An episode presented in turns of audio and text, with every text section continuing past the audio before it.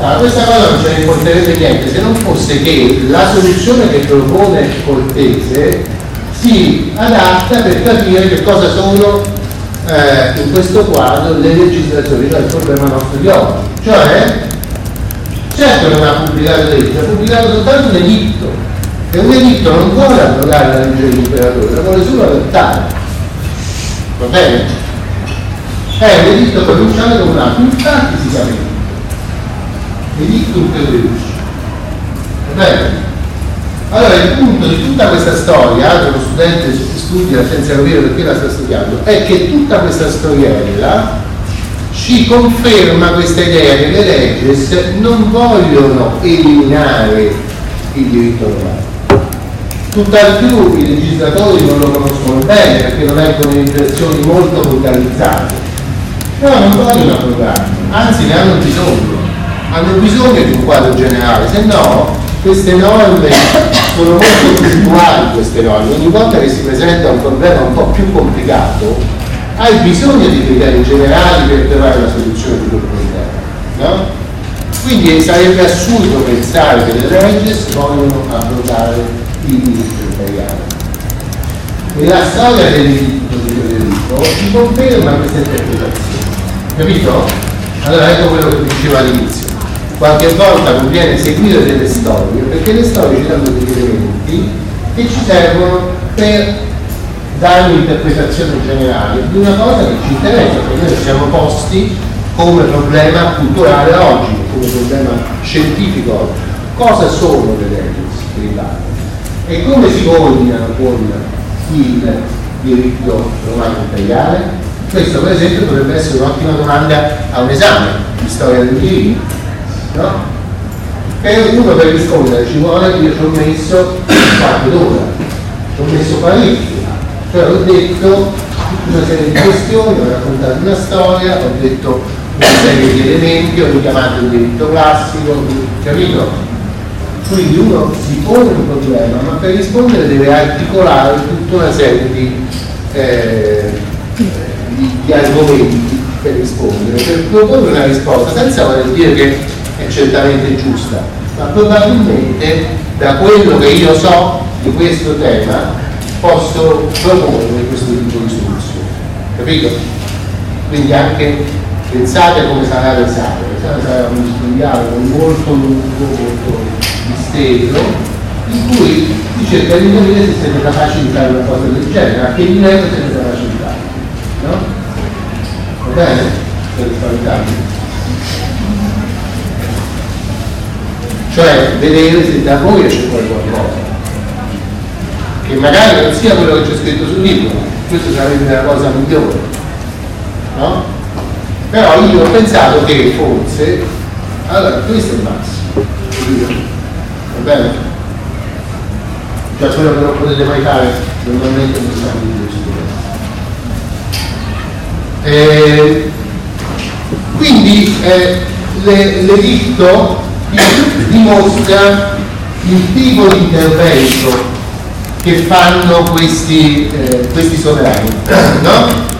Devono disciplinare tutta una serie di questioni. Per esempio, eh, Teodorico c'è un problema, che è un problema appunto di mutamento della società e di, come abbiamo detto, abbiamo fatto l'esempio del, gastro politico, eh, del mutamento della società e del adeguamento delle norme, perché essendo lui un generale di un esercito, i suoi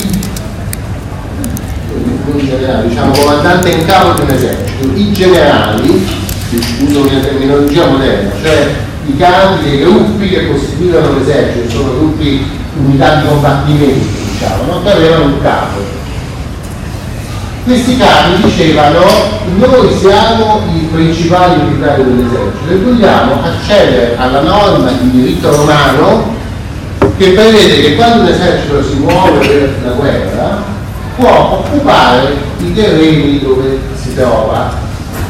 E quando c'è questa eh, occupazione che si chiama ospitalitas, ospitalità, i militari possono requisire un terzo di tutte le proprietà delle zone dove si trovano. Ok? Quindi il proprietario deve dire, vabbè, io mi prendo due terzi e te ti lascio un terzo.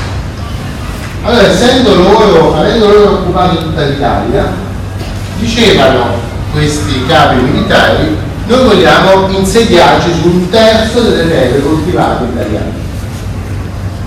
Questo significava un enorme processo di espropriazione.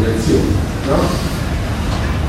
E Teodorico invece fa una norma che per questo caso dice che non si applica la regola della, della per l'esercito perché avrebbe destabilizzato la società. Allora vedete che è un problema contingente, cioè siccome abbiamo una situazione particolare in cui c'è un esercito che sta su, tutta, su tutto il territorio, se io applico la regola dell'ospitalitas destabilizzo completamente l'economia italiana che già sta in un momento di crisi e quindi non posso fare una cosa del genere. Quindi ci saranno stati enormi conflitti tra questi capi militari che cominciano a diventare un fenomeno tipicamente federale che è la nobiltà. No? I duchi, i conti, i marchesi dell'epoca carolingia sono quelli che vengono fuori da questi capi delle unità di combattimento che una volta che si installano vogliono il controllo della terra. No? E quello che poi accadrà perché poi ci saranno tutti questi nobili che saranno, si possono chiamare con una parola poco precisa, feudatari, che sono quelli che appunto controlleranno tutta una grande parte delle proprietà, eh, detenendone il, la proprietà, la proprietà feudale. Va bene?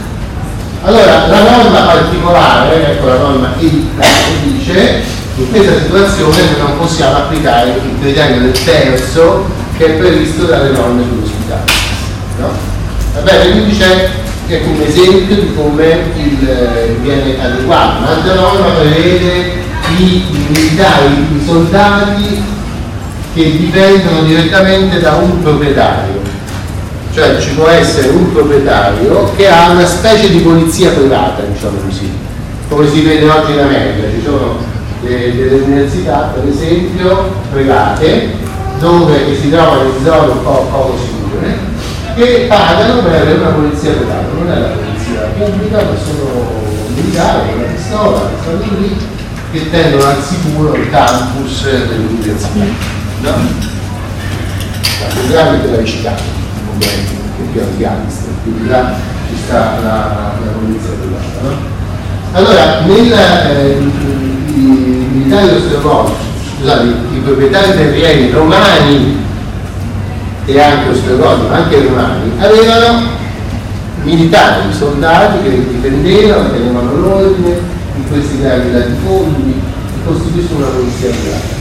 E eh, Teodorico di regola, si chiamano bucellari, ci sono in Italia e ci sono anche in Spagna, anche nella Rex Visitotorum ci sono norme che regolano questi qua, questi fucellari, che sono delle specie di guardie del corpo, ma sono tanti, sono molte decine per ciascun proprietario, che configurano una forma già di rapporto personale di militare a militare, cioè un rapporto che poi diventerà il rapporto feudale tra il signore e il vassallo. No?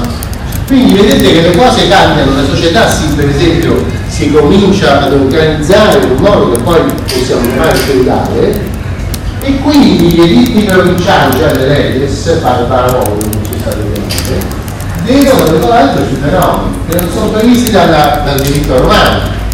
Va bene? Quindi l'editto di Teodorico con tutte queste storie sulla falsità, la verità, eccetera, ci eh, dà un indizio importante per interpretare cosa siano queste leggi. Va bene? Facciamo la pausa.